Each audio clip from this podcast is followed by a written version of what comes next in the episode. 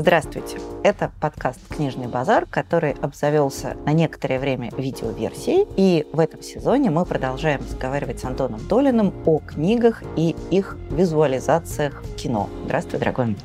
Здравствуй, дорогая Галя.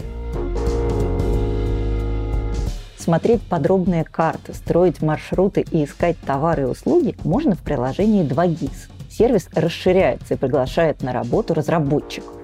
2GIS открыл второй офис в Петербурге в историческом здании на Литейном проспекте. Основной петербургский офис компании на Невском проспекте работает уже больше 10 лет. Здесь обновляют карту и справочник, размещают рекламу и продвигают компании. Вы тоже можете присоединиться к команде 2GIS.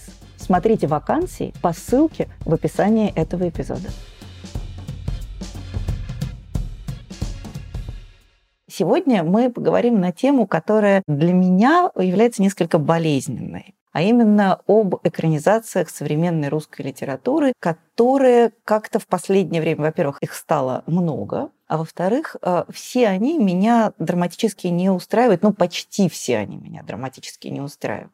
Ну, понятно, что самая громкая недавняя экранизация – это «Петрова в гриппе» Кирилла Серебренникова, которая, я знаю, что ты сумел испытать к ним добрые чувства, я все же не справилась. И в целом главный шок последних недель – это трейлер фильма Гинзбурга по э, роману Виктора Пелевина «Ампир В» с Оксимироном, предположительно, в одной из главных ролей. И тут вот я прям совсем сломалась и подумала, почему так плохо надо относиться к современным русским писателям. А ты что думаешь? Или это у меня какая-то оптика сбитая, и я вот тут вот завязала в консервативном и порочном книга лучше, и из этой постыдной позиции выйти никак не могу? Я думаю, что э, есть чутка и вот этого вот-вот порочного, но у меня просто, у меня тоже, конечно, свои операции и своя сбитая оптика, но с другой стороны. Мы, люди, смотрящие много русского кино, относимся к этой ситуации иначе, чем вы, люди, читающие много современной русской литературы, которой я читаю мало, точно так же, как ты, очевидно, сравнительно мало смотришь фильмов. А, значит, если смотреть этих фильмов по-настоящему много, и смотреть, скажем так, не только те фильмы, которые ты хочешь смотреть, но и те, которые выходят, а тебе как бы надо смотреть, то ты приходишь к выводу о том, что у нас много разных катастроф. Одна из этих катастроф, конечно, сценарная. Я ничего не хочу сказать лично про сценаристов, среди них и с некоторыми знаком есть одаренные люди, но я думаю, что это прямое следствие системы табу, которая в кино гораздо жестче, чем в литературе. Ведь в литературе как? По большому счету, поправь меня, если я э, свои какие-то иллюзии здесь, э, да, транслирую. В литературе, по большому счету, пиши про что хочешь. В самом случае, по нашему с тобой любимому Пелевину, я сужу об этом, там практически никаких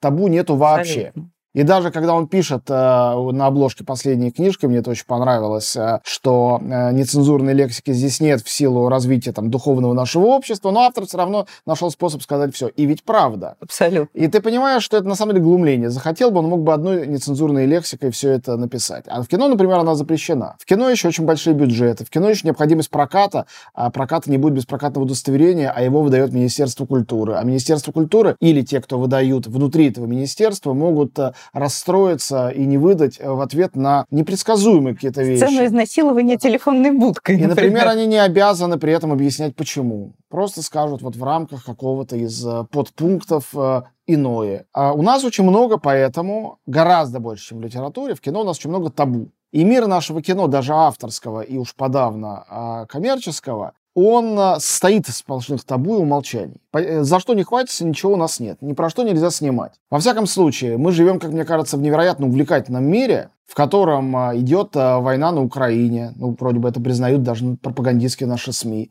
в котором а, происходит жесткое столкновение на улицах даже столицы и других больших городов, не согласных с там, теми, кто подавляет, в котором происходят цензурные приключения самого разного рода, в котором происходит, там, не знаю, подавление интернета. Каждый из этих сюжетов жутко интересный. Ни про один из них не снято ни одного фильма. Иногда издалека идут намеки, очень-очень несмелые. Даже я доведу свою мысль до конца, и ты мне возразишь. Вот. Я уже так начала не, не, Я прям вижу по тебе, что уже в тебе надувается энергия аргумента. Я не читаю книги системно, но в них я чаще нахожу отклики на происходящее. Возможно, они тоже до обидного редки, но чаще, чем в кино. И из-за этого кино выработало какой-то массив допустимых сюжетов и субжанров, вроде жанра кино про войну, а, вопреки а, предрассудкам а, расхожим. Кино про войну это не обязательно псевдопатриотическое, оплаченное государством кино. Это может быть и кино альтернативное про то, как все было сложно на войне. Если не Звягинцев делает, то пусть.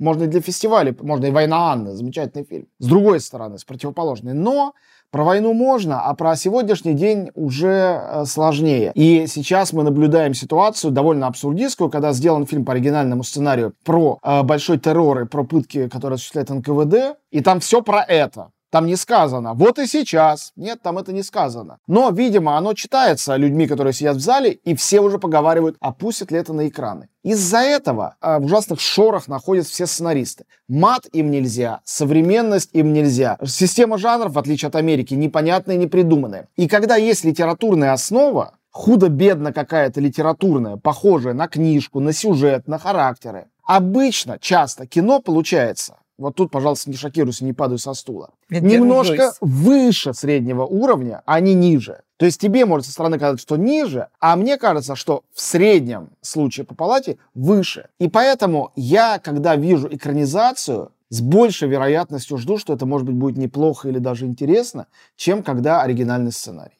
Ну, видишь, у тебя несколько более оптимистичный взгляд на всю эту ситуацию. Мне-то как раз кажется, что русская литература, как и вообще литература, сейчас ушла из пространства конкуренции за сюжетность. То есть... К э, сожалению, да, поэтому иногда берут книгу, а это нифига не помогает. Именно. И это совершенно нормально, потому что никакой роман не может обыграть сериал HBO. Не потому, что он хуже, а потому что если человек хочет классную потому что сериал HBO и сам роман. Ну да, потому что он, во-первых, сам роман, а во-вторых, он тот роман, в котором все сценаристы прочитали книгу «История на миллион долларов», знают про арку героев. У нас тоже все прочитали, толку-то? Толку не очень много. Вот именно. Но неважно. Главное то, что литература играет в другую игру. И я, например, вот если ты мне объяснишь похвальное и для меня абсолютно загадочное стремление режиссера Гинзбурга экранизировать экранизировать Пелевина уже второй раз, при том, что совершенно очевидно, что Пелевин писатель не предназначенный для экранизации. Зачем пытаться экранизировать то, что не экранизируем?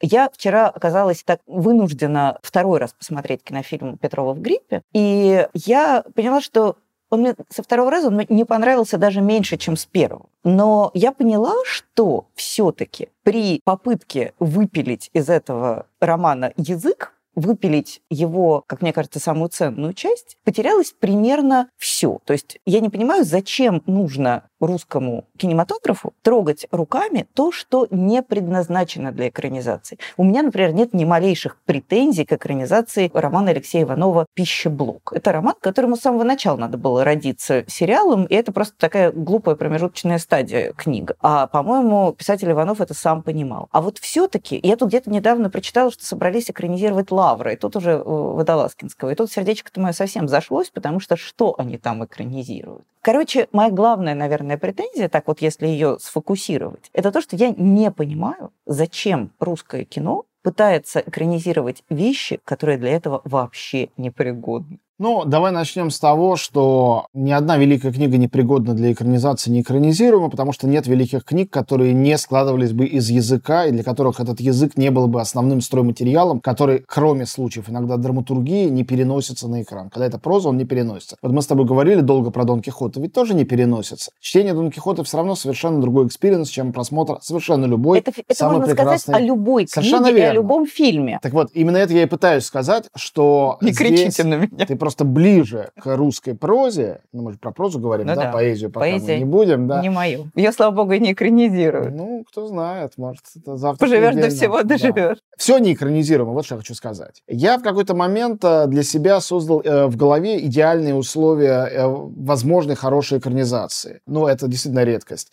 Для этого автор фильма должен быть равно велик, равно талантлив, равно значим автору книги. Тогда может получиться хороший фильм, который может быть плохой экранизацией, но хороший хорошим фильмом. Вот такой парадокс. Такой бывает. Например, «Сияние Кубрика» — это плохая экранизация э, романа Кинга, но хороший фильм. То же самое можно сказать, наверное, и про «Лолиту» его же, но сложнее сказать про «Заводной апельсин», потому что это, в общем-то, хорошая прям экранизация. Там есть расхождение с книгой, но э, Вполне, они, да. они не существенные, не концептуальные. Хотя там даже финал изменен, все равно не концептуальный. В случае с Кингом концептуально все равно все получилось. Когда меня просят назвать лучшую экранизацию, в принципе, за всю историю, у меня есть пример, который я сразу выдаю. Лучшая экранизация для меня это фильм «Братьев Коэн» «Старикам здесь не место». Это выдающийся роман, который типично роман Кормака Маккарти, очень большого писателя современности. Это выдающийся фильм, по заслугам получивший все Оскары, выдающихся режиссеров современности «Братьев Коэн». Так вышло, что их стиль и язык крайне близок в этом конкретном произведении к языку Кормака Маккарти. И им не пришлось его переиначивать, переделывать, перепридумывать.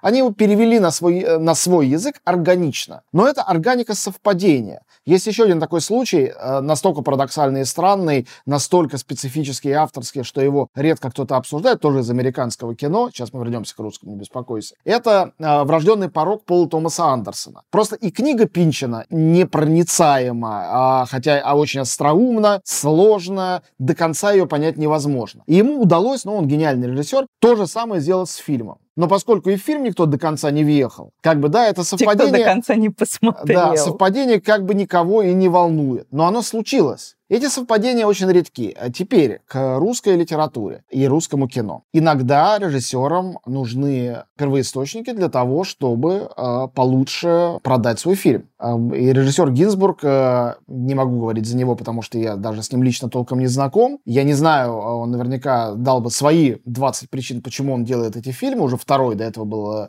Generation P. Но мне так кажется, что просто слово Пелевин и название его романов, э, и в этом случае так считают авторы, авторы и продюсеры фильмов, хорошо продается. А вот, кстати, это Generation только... Кто-нибудь посмотрел? Да, его для такого фильма, на мой взгляд, неудачного, его смотрели довольно массово. И из этого можно сделать вывод, то почему бы не повторить, почему бы не сделать еще раз? Когда люди смотрят, дальше любые аргументы ты прячешь в карман, потому что, но это же было ужасно, говоришь, что тебе говорят, но люди смотрели, фильм окупился. И что тогда? Ну, твое ужасно остается при тебе. А что касается Кирилла Серебренникова, то это совершенно особенный случай. А, я знаю, что очень у многих людей идиосинкразия на этот фильм. И вообще, кстати говоря, на Кирилла Серебренникова, особенно в кино. То есть есть люди, которые очень уважают его в театре, но не в кино. Для меня его путь к его кинофильмам был тоже очень постепенным, но я всем напомню, что его первый фильм, а, несомненно, долгие годы оставшийся самым знаменитым знаменитым, успешным, изображает жертву. Но я не знаю, можно сказать, что это экранизация? Когда ставится по пьесе театральной, э, это как бы пьеса ближе к сценарию, чем проза. Но все-таки это литература. Но литература предназначена для постановки. Но для постановки на сцене. А это ведь еще и Гамлет. То есть как-то много там этажей. Но фильм получился. То есть э, не то, что Кирилл Серебренникову как бы не хватило собственных идей, поэтому он полез своими грязными руками в Сальникова, которого так любим мы. Он э, всю жизнь имеет дело с литературой и современной, которую очень много ставят на сцене, всегда ставил, и с классикой. То есть он любит русскую литературу и без нее себя, ну, не очень-то представляет. То есть есть и без нее, но чаще всего он в эту сторону смотрит. Мне кажется, что он искренне увидел себя в этой истории. Мне этот фильм нравится как фильм Кирилла Серебренникова, а не как иллюстрация к роману. И мне кажется, более того, скажешь мне плюс ты или минус, может это вообще и минус с твоей точки зрения, что это уникальный случай, когда режиссер попробовал создать визуальный аналог языка это, прозы. Безусловно, это единственное, что меня отчасти примеряет с этим фильмом, потому что вот этот такой очень плотный, перенасыщенный Захламленный, язык, я бы да, даже сказал, который мир. транслируется в такой же точно перенасыщенный материальный мир фильма, да, это любопытно. Я не могу сказать, что мне это понравилось, но это хотя бы такая интересная вещь. Но вчера, посмотрев, я еще поняла еще одну вещь, которая, наверное, ты скажешь, ну или не скажешь, что это вообще так бывает в кино, что такова природа жанра. Но если говорить о Петровых, то мне кажется, кажется, что Кирилл Серебренников немножко разговаривает со зрителем как с идиотом. Дорогой зритель, ты, может быть, не понял, что жена Петрова, она вообще маньячка, с одной стороны, а с другой стороны, трансцендентная сущность. Поэтому, дорогой зритель, чтобы тебе не было трудно, мы нарисуем ей черные глаза, когда она впадает вот в это свое состояние Галина, это принцип иллюстрации. Это принцип но, иллюстрации. Но мне так что сказал, что этот фильм не иллюстрация, что он работает по-другому. Экранизация априори всё экранизация есть априори иллюстрация. Дальше, как бы существует некий маг и волшебник или шарлатан, который ее осуществил, и он пытается вдохнуть в нее собственную жизнь и собственную душу. На мой взгляд, в этом фильме это получилось. Но изначально эта форма, это форма иллюстрации, конечно же, потому что есть все-таки книга, недавняя, всеми читана, ну, многими читана. Могу сказать в защиту фильма то, что я знаю лично нескольких поклонников этого фильма, которые не читали книгу и которым да, она не таких мешает. я тоже знаю довольно много. И это довольно интересный момент, потому что кажется, что в этом случае фильм, ну уж полностью хотя бы сюжетно зависит от книги, потому что язык фильма имитирует язык книги, потому что в книге расползающийся сюжет, не до конца собранный, и в фильме такой же. И когда в фильме, от которого мы ждем какой-то последовательной нарративности, ее нет, и она расползается, можем сказать, ну, это взято из книги и ради верности, а просто смотрит человек, который не читал. Он ничего этого не знает. Он подходит к некой визуальной сущности, и ему тогда, по идее, вообще этот мир должен казаться непроницаемым. Но он не оказывается таким. На мой взгляд, еще раз, я на самом деле поклонник этого фильма, но я один из не очень многочисленных поклонников. Да Поэтому правда. я здесь миноритарий, я не настаиваю ни на чем. Но э, мне кажется, опять же, это тоже такой э, такой слабый аргумент, потому что его любой может в любом случае привести, что я художник, я так вижу, он художник, он так видит. Но когда у автора фильма есть достаточно э, своей художественной харизмы киноязыка и какого-то мира, то он действительно эти законы того, как он это делает, объясняет или нет, делает черные глаза или нет, он, он этим управляет. Он делает как хочет, а ты типа подстраивайся или не подстраивайся. Это твое дело. Очевидно, что книга это не создавалась для того, чтобы быть бестселлером, но им стало в своем сегменте. А, да очевидно, просто стало, не только в своем. А, да, очевидно, что фильм не создавался как а, бестселлер, как блокбастер, а, и Кирилл до последнего момента удивлялся, я думаю, совершенно искренне, уверен, что это не какая-то фигура речи, с чего это эту картину вообще захотели там показывать в Каннах и показывать вообще за границей, потому что она, с его точки зрения, никому больше не понятна. Вот, одна из тех вещей, которая меня очень там тронула, это как раз вот этот лейтмотив э, Нового года и связи нашей э, с СССР, например, нашего с тобой поколения, или поколения Кирилла, которое чуть старше, поколение Сальникова, это тоже наше да. поколение, вот, мы половинчатые люди, одной ногой стоим там, а другой здесь. Мы никогда не объясним своим детям наше отношение к феномену елки, елки как мероприятие, елки как елки, искусственный или натуральный, ожидание какого-то чуда от Нового года, потому что сейчас это слишком тесно для нынешних детей, связано уже с рождественскими традициями из голливудских мультфильмов и фильмов, и вообще э, с общей поп-культурой, всеобщей, всемирной. А у нас была своя советская субкультура, в общем-то, кроме нашей памяти, нигде не оставшаяся. И Сальников в книге о Серебренников в фильме эту субкультуру воскрешают. Это само по себе как акция кажется мне заслуживающим того, чтобы там два с лишним часа провести в кинозале и смотреть на экран. Но еще раз хочу сказать, что, наверное, такова природа кинематографа, что то, что в тексте остается намеком, остается метафорой, не расшифрованной, неоднозначно считываемой при переносе на экран почему-то должно обрасти каким-то довольно не должно, тривиальным... но может. Почти всегда так делает. Обра... Э, обрастает какой-то очень такой тривиальной экспликацией, которая должна до самого несознательного члена общества донести, что же хотел сказать нам автор. Бог с ним, с действительно очень тяжелым в экранизации Сальниковым. Кстати, я вчера прочитала новость, что вроде бы собираются экранизировать еще и его отдел. И вот тут как раз мне кажется, что шансов гораздо больше. Да, безусловно, это более последовательная нарративная вещь. Да, с историей и с гораздо менее выраженным вот этим вот предметным миром. Это так. Но вот, например, самое страшное, что я видела в сфере экранизации российским кинематографом российской же современной литературы, это, конечно, табул Алексея Иванова. Алексей Иванов вообще какой-то удивительный кейс, потому что мне кажется, что... Его очень много экранизируют. Его все время Мне кажется, он а, чемпион по да. экранизации, хотя странным образом «Сердце Пармы» вещь, если я ошибаюсь, поправь меня, его прославившая. Да, конечно, пор... но, на мой взгляд, лучшее у него. До сих пор фильмом не стал. Ну, это как раз я могу понять, потому что там надо снимать уж очень дорогой блокбастер, там нужен канал HBO, натурально. Табол тоже не дешевый, и его, собственно говоря, и убило то, что он не дешево написан, а снят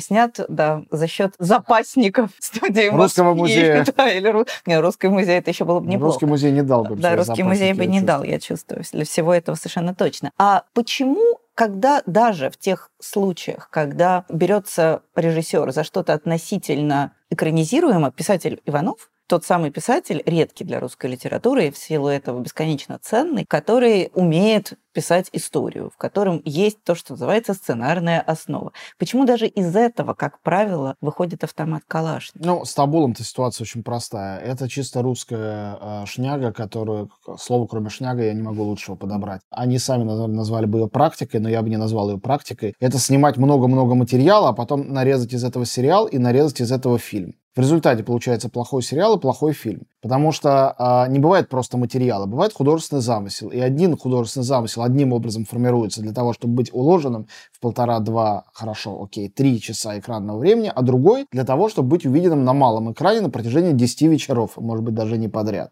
Это разные формы. Это знает весь мир. Никто в мире не делает э, вот так, как у нас. А у нас это одной шкурки русская народная сюда. сказка. Можно ли сделать из этой шкуры, да? Семь Ди- шапок, Семь да. шапок можно, но они просто будут на пальцы только налезать. Вот э, табол это эти самые семь шапок. Они, конечно, лисьи, собольи, но вот такие вот, вот такусенькие. Поэтому здесь очень простой ответ. Но надо сказать, что Иванов один из тех, кому реально повезло, не только по количеству, а, хотя его оно большое, но вот а, я не смотрел пищеблок, все говорят, что это довольно качественно. И Я существует... смотрела одну серию. Но пищеблок, еще раз, пищеблок, он создан для того, чтобы Да. быть сериалом. Он ты, ты это говоришь, что это как бы меняет что-то. Ну, создано, и хорошо, что родился как сериал. Да-да-да. То есть это такая вещь, которую, ну, если бы э, нашелся мастер, способный сделать плохой сериал, ну уж совсем плохой сериал из пищеблока, я, честно, пожала бы ему руку, потому что это книга, которая, ну, то есть это вот буквально нарезаешь, и у тебя уже все Ну да. готово. Э, Алексей Иванов сделал всю работу за сценаристов.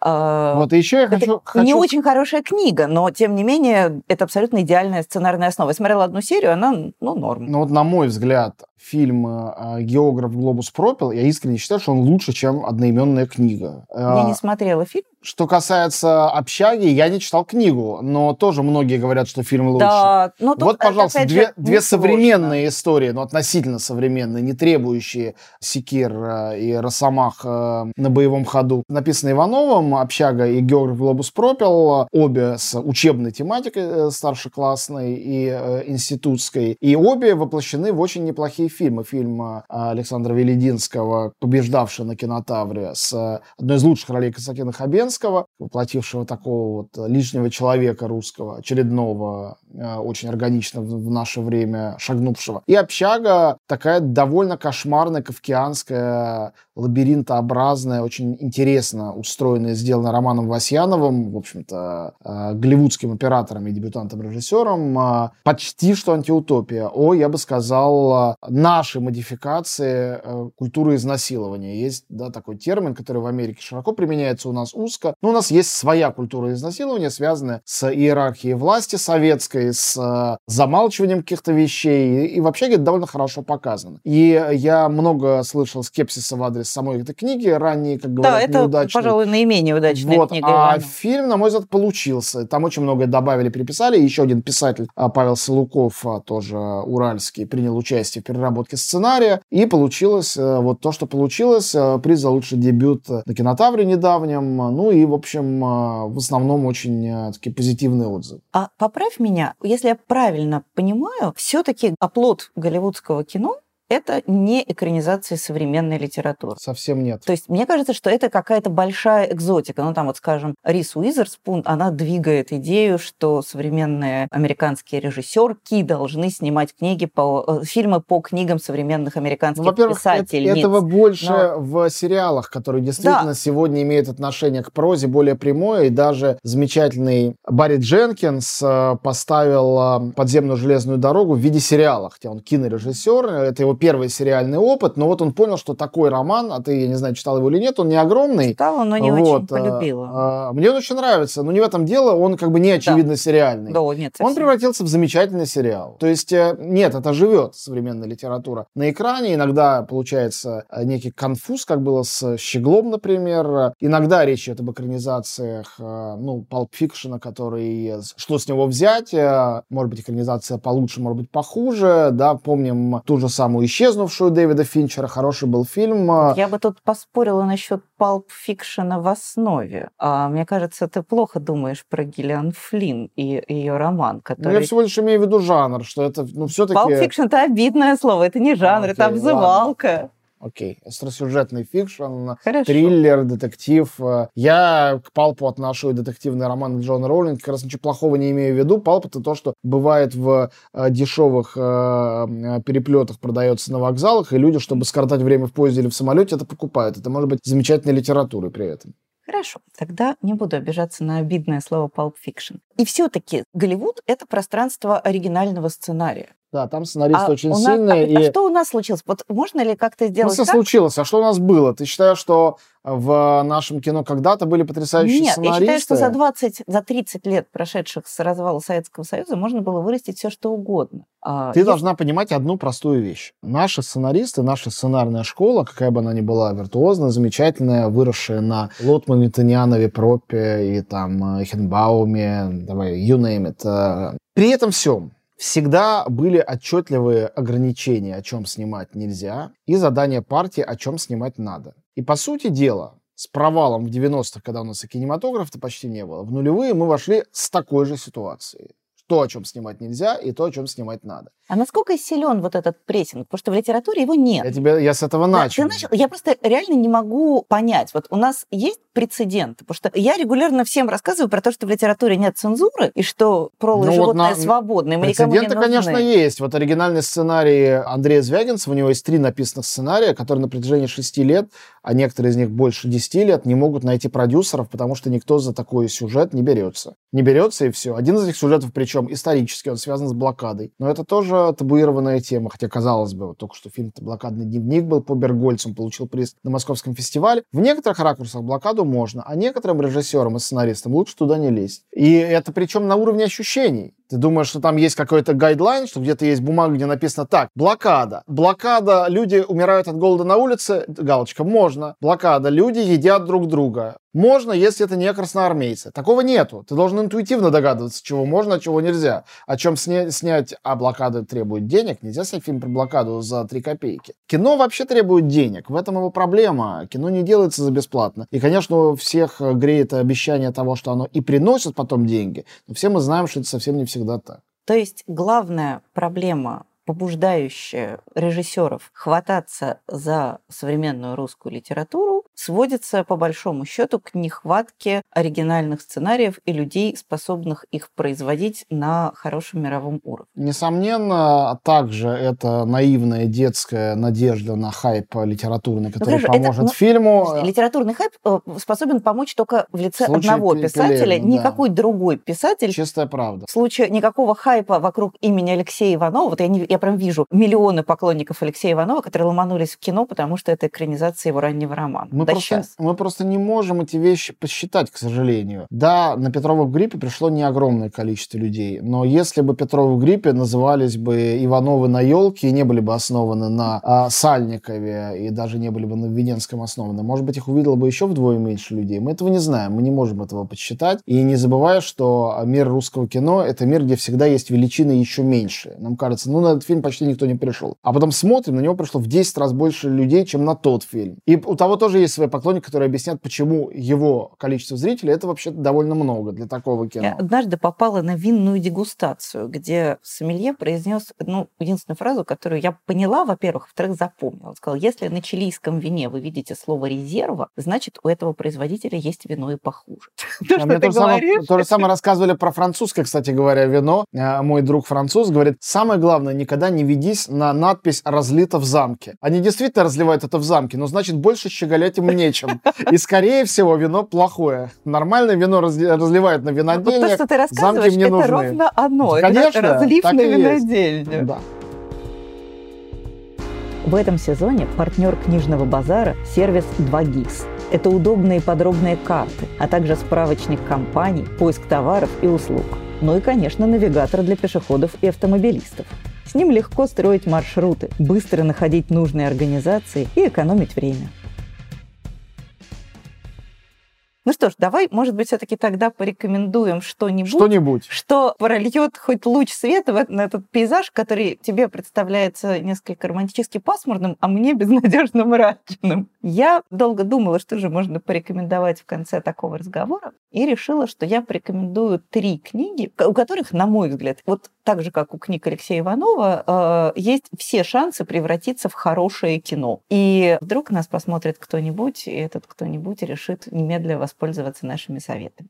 Первый роман, который я хотела бы назвать, это совершенно выдающийся и, как мне кажется, очень недооцененный э, роман нашего современника и замечательного писателя. Это роман Сергея Кузнецова «Хоровод воды». Ну, тут, конечно, есть некоторая проблема. Он хотел бы быть сериалом, потому что это большая, сложная семейная сага, крайне увлекательная. Но, в принципе, при некотором умении и хороший полнометражный фильм из него тоже настричь можно. Это история семьи, как водится семейная сага, всегда история семьи или нескольких семей, стартующая накануне революции и гражданской войны и доходящая, ну, фактически до наших дней. Это понятно, что такая очень репрезентативная история, в которой есть абсолютно все, начиная от девушки дворянского происхождения, заканчивая молодым человеком красноармейцем, со всеми остановками. И мне кажется, что в этом романе есть еще одна очень обаятельная и важная для потенциальной экранизации вещь. Там есть некоторое количество совершенно замечательных, выдающихся вставных новелл, отсылающих к конкретным фильмам. Самое лучшее там есть наша версия э, «Великолепной семерки». Там есть история про то, как семеро красноармейцев, совершенно не, этого не имея в виду, спасают от бандитов деревню на юге России, которая фактически оказывается беззащитна перед э, вот этим вот разгулом совершенно уж такой низовой э, адской преступности во время гражданской войны. И это, конечно, такая тоже очень обаятельный аммаж мировому кинематографу. Но это и очень трогательная история про шестидесятников, и очень какая-то узнаваемая история про людей 70-х, 80-х годов, живущих с ощущением, что вот то, что им дадено, это навсегда и никогда оно не кончится. Как мы знаем, оно кончилось очень быстро. Но вот это ощущение передано очень точно. И это несколько разных ветвей семьи, которые вроде бы стартуют с одинаковых позиций, приходят в какие-то совершенно разные точки, когда оказывается, что преуспевающий бизнесмен и его двоюродная сестра торгуют обувью в ларьке э, на улице, и это натурально одна семья, и люди, объединенные чем-то большим, чем просто фамилией. То есть, на мой взгляд, действительно совершенно выдающийся фильм с очень мощным, складным, сложным сюжетом, и вот я была бы счастлива видеть хоровод воды на экране, хоть в сериале, хоть лучше, конечно, настоящем большом большом кино. Я э, решил сегодняшние три рекомендации построить на трех, на мой взгляд, э, удачных и парадоксальных иногда взаимодействиях нашего кино с э, нашей прозой современной. И начать хочу с самого неэкранизируемого из всех писателей, хотя при этом, парадокс, некоторые его книги очень кинематографичны, с Владимира Сорокина. То есть я читаю, например, «День опричника» и некоторые другие его книги, я прям представляю себе этот фильм, но одновременно с этим понимаю, что... Мужеством, я бы не стала представлять представлять фильм под днем. Ну нет, мне кажется, настоящее мужество требуется для некоторых других вещей, но не будем их называть, чтобы никого не обижать. Тех, у кого много как раз лирики и так называемой настоящей русской прозы. Вот это, по-моему, тяжко. Вот. Сорокин с его очень визуальным, ярким мышлением, а, очень образным, на самом деле даже в своих совсем непредставимых э, ранних вещах вроде «Сердец четырех» очень кинематографичен. Но там-то кинематографичность такая непредставимая, как у Маркиза де Сада. А в поздних это, она такая становится почти ощутимой. Так вот, Сорокина никогда толком не экранизировали. Возможно, он сам был против, возможно, никто не отваживался. Но Сорокин, э, давно испытывающий большой интерес к литературе, выступал как соавтор сценария. Это очень мудрая позиция. Он соавтор сценария и процентного соотношения, где там он, а где э, и второй соавтор, обычно это режиссер, никто не мог понять никогда. Писатель всегда мог устраниться, если бы ничего не получилось. Таким образом, он сделал, собственно, четыре фильма, и все четыре достойные. Это фильмы Александра Зельдовича э, «Москва» и «Мишень». Это фильм «Четыре» Ильи Хржановского и фильм, который я хочу, собственно, порекомендовать, потому что он наименее из них известный и успешный, к сожалению. 2002 год, прям канун того момента, когда наш прокат начал вообще просыпаться. Это фильм э, Ивана Дыховичного «Копейка». Это картина по оригинальному сценарию Сорокина с совершенно великолепным э, сюжетом. Это история первой сошедшей с конвейера копейки автомобиля. И ее приключения как она переходит от хозяина к хозяину, и таким образом приключения всей страны, вплоть до момента, когда она уже исчезает и растворяется в постсоветском уже сумасшедшем быту, уже начало как бы 21 века. Потрясающе а, придуманный замысел, который без а, а, сложно устроенной такой сетки характеров персонажей, друг с другом встречающихся, расстающихся, это не могло бы родиться на свет. И мне кажется, это одна из ярчайших точек в карьере Духовичного, как и его фильм «Прорва», кстати говоря, тоже, я считаю, очень сорокинский по духу, хотя никакого отношения к нему не имевший. И, как многие фильмы Духовичного, несправедливо, не то что забытые, но как-то не, не до конца оцененные. В этом очень много литературного и очень много кинематографичного. И с одной стороны, это типичные сорокинские сюрреалистические парадоксы, с другой стороны, история-то, она реальная. Вот представить себе такую машину, не знаю, представить себе ту же самую историю в виде документальной статьи. История первого автомобиля, сошедшего с конвейера. Проследить всех. Можем себе такое представить? Можем. Ничего в этом нету фантастического и невозможного. Конечно, Сорокин подпустил туда немножечко всякой вот этой хмари вымышленной, но это именно что такой соус к основному блюду. И очень хороший актерский состав, например, самую яркую роль э, э, там играет Сергей Мазаев, который вообще, как мы знаем, музыкант, а не артист. Есть чудесный Андрей Краско, есть Юрий Цурила, так редко снимавшийся, кроме великой роли в «Хрусталев машину». Вот, э, есть Сергей Шнуров. В общем, кто не видел «Копейку», это один из лучших Сорокиных на экране. Чудесно. Я «Копейку» как раз видела. Действительно, на мой взгляд, удивительно не сорокинское кино. То есть... Ну, э, Сорокин же хамелеон. Сорокин, безусловно, хамелеон, но мне как раз показалось, что вот этот фильм, в котором Сорокина надо искать, я бы как раз назвала какой-нибудь из фильмов Зельдовича, который, на мой взгляд, как раз очень сорокинский. Я хотела бы еще посоветовать книгу, которую тоже мечтаю увидеть на экране. Вот ее как раз совершенно точно в виде э, настоящего большого фильма, а не в виде э, сериала. Это э, совершенно замечательный роман Евгения Чижова «Перевод с подстрочника», который вот сейчас как раз его недавно переиздали снова. Много лет не было возможности купить в бумаге, а сейчас можно. А, это история молодого, ну, среднемолодого, 30, допустим, летнего московского поэта, который по приглашению своего однокурсника едет в некую воображаемую страну, чертовски напоминающую Туркменистан времен э, Туркменбаши, для того, чтобы заняться литературным переводом, потому что великий вождь в этой стране, он по совместительству еще и великий, конечно же, поэт. И нужно, чтобы кто-то представил его творчество миру, а начал бы с России. И он должен туда приехать и с подстрочника, соответственно, переводить творчество известного великого а, а, вождя и учителя.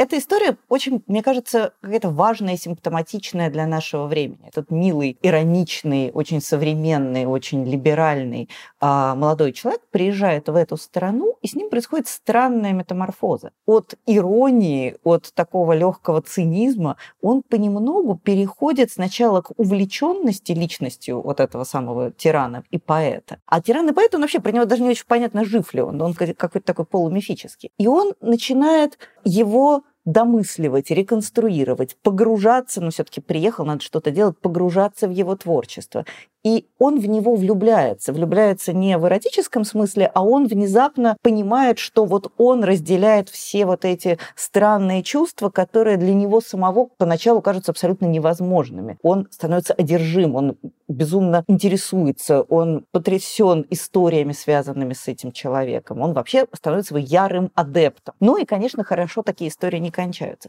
Мне кажется, что это очень многое вообще рассказывает про отношения условной интеллигенции и условной власти. Понятно, что оба эти слова должны быть заключены в какие-то такие довольно уверенные кавычки, но в самом деле это очень жуткий и очень волнующий рассказ именно о том, что делает с человеком вот эта абсолютная власть. Вот эта харизма власти, которая работает даже на тех, кто э, сам про себя абсолютно уверен в том, что у него какой-то колоссальный иммунитет, и ему ничего не страшно. Вот, замечательный роман, и, как мне кажется, прекрасный был бы фильм одновременно и актуальный, и совершенно вневременной. Евгений Чижов, перевод с подстрочника.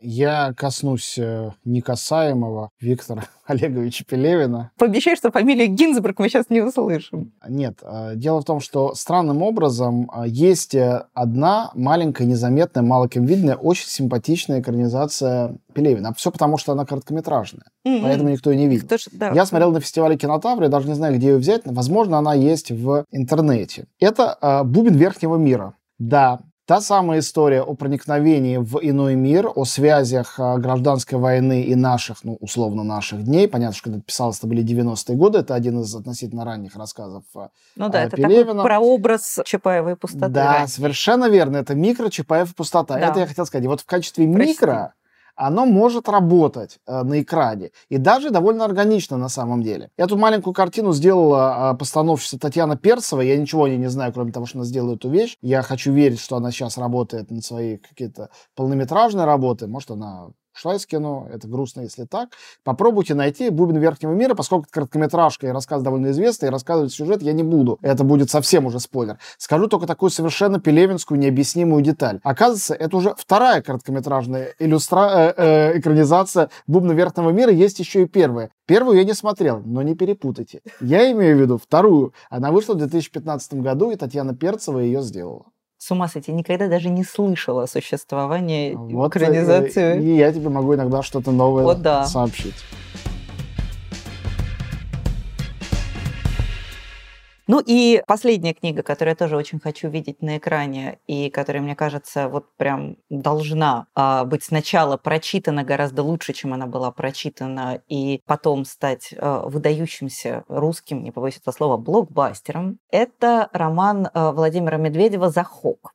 Я в свое время много про него говорила, писала, и вообще как-то я большой евангелист этого романа, потому что мне кажется, что он, кроме своей какой-то абсолютно бесспорной такой сюжетной увлекательности и некоторой благородной сделанности, он обладает еще одним совершенно волшебным э, в моих глазах свойством. Он э, погружает нас всех в мир совсем не, недалекий от нас, как хронологически, так и географически, но при этом абсолютно нам неизвестный. По крайней мере, мне. Наверняка есть люди, которые знают об этом гораздо больше. Это э, роман о гражданской войне войне в Таджикистане в 90-е годы. Потому что, опять же, когда Советский Союз развалился, как-то большая часть людей, живущих на территории России, сразу же забыли о существовании вот этих бывших имперских окраин и ничего на самом деле про них не знают и по большому счету знать не очень хотят. Владимир Медведев э, многие годы прожил в Таджикистане, он прекрасно говорит по-таджикски, он такой классический русский постимперского мира. И он был свидетелем этих событий, и его история, конечно, Конечно, это не его персональный опыт, хотя там есть герой, которого нам хочется увидеть прообразом автора или автора его прообразом. Это история про а, маленькую горную таджикскую деревушку, а, в которой а, в разгар гражданской войны собирается довольно большое количество довольно неожиданных людей. Во-первых, туда приезжает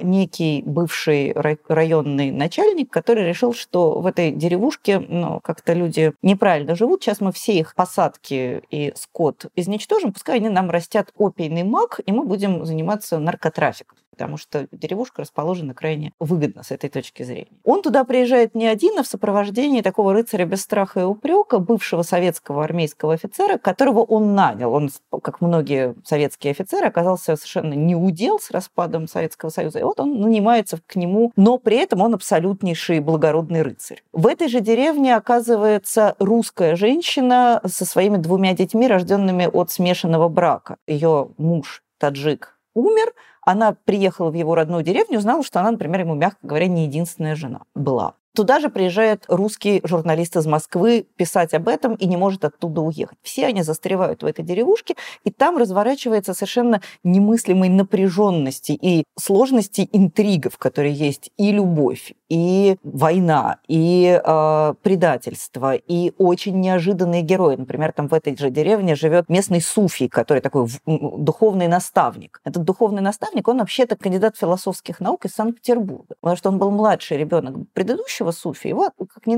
и никто не рассчитывал, что он должен будет стать местным суфием. И его, значит, отправили э, в Петербург учиться на философский факультет, где он прекрасно жил, но тут погиб его отец, им старший брат, ему приходится возвращаться в родную деревню и буквально практиковать суфизм, наставлять, а он натуральный кандидат наук из Питера. И вот этот совершенно невероятный такой постимперский, постколониальный узел, который развязывается тоже с колоссальным драматическим эффектом. Вообще потрясающий абсолютно роман, а с очень мощной, как я уже сказала, драматургической основой, и при этом какой-то очень одновременно и возвышающий душу, и безжалостный к читателю. Очень его люблю. И, что называется, снимите мне, пожалуйста, про это кино кто-нибудь, Антон. Походатайствуй. Потом а. сама будешь выть и говорить, зачем ну, я об этом просила. Ну, а ну вдруг всегда получится. Так.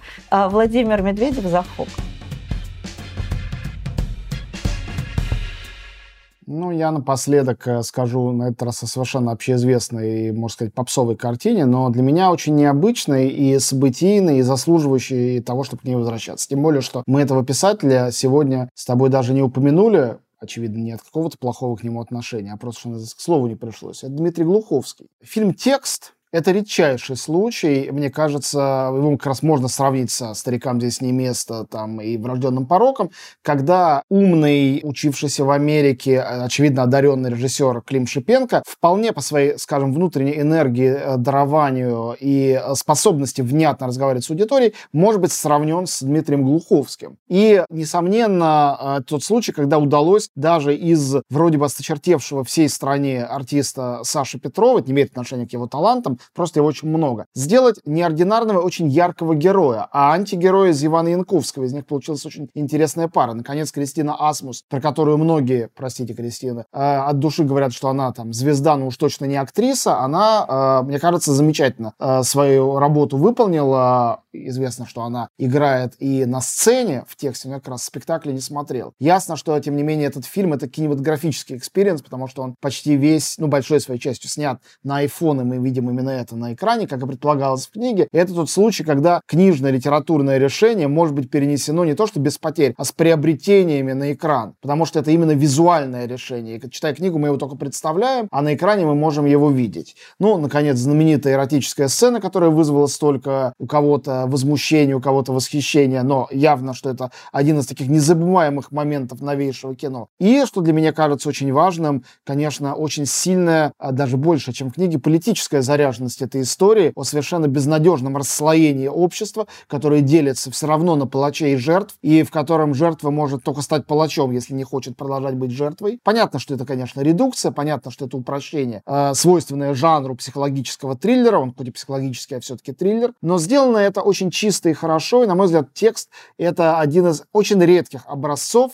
гражданственного, человечного, но коммерческого при этом кино. Поэтому я совершенно не удивлен, что и Шипенко после этого стал автором самого коммерчески успешного фильма за все времена нового кино «Холоп», и что именно он Э, отправился с Юлией Пересильд в космос снимать кино там. Неизвестно, что из этого получится, но я понимаю почему. Потому что в нем есть и эти космические амбиции, и способность видеть человеческое. Мне кажется, что прозу Дмитрия Глуховского, даже не самые удачные его вещи, характеризует та же самая комбинация глобального и гуманистического. Да, я горячо согласна. Мне, пожалуй, единственное, я как раз не одобряю Кристину Асмус в этой роли, просто потому что она сыграла другую героиню. Другую, и, но а, она получилась. Она получилась, но она просто, мне кажется, что она как раз внесла некоторую операцию. То есть это получилась какая-то другая история. Ну, чуть-чуть другая. То есть ну, это... Ладно, не может но, быть совсем так Да, же. безусловно, но это, правда, и хороший фильм, и совершенно отличный, на мой взгляд, роман, один из лучших романов русской литературы, тоже вот в хорошем смысле вот слова Вот случай удачной да. экранизации, видишь, на каком мы да. Светлом Значит, моменте заканчиваем мы вышли, да, вышли в оптимистическое пространство. И в финале выпуска еще раз спасибо нашему партнеру, сервису 2GIS, который помогает искать организации, выбирать кафе, смотреть объявления о продаже и аренде квартир. Заходите на 2GIS.ru или скачивайте приложение. Все ссылки есть в описании эпизода.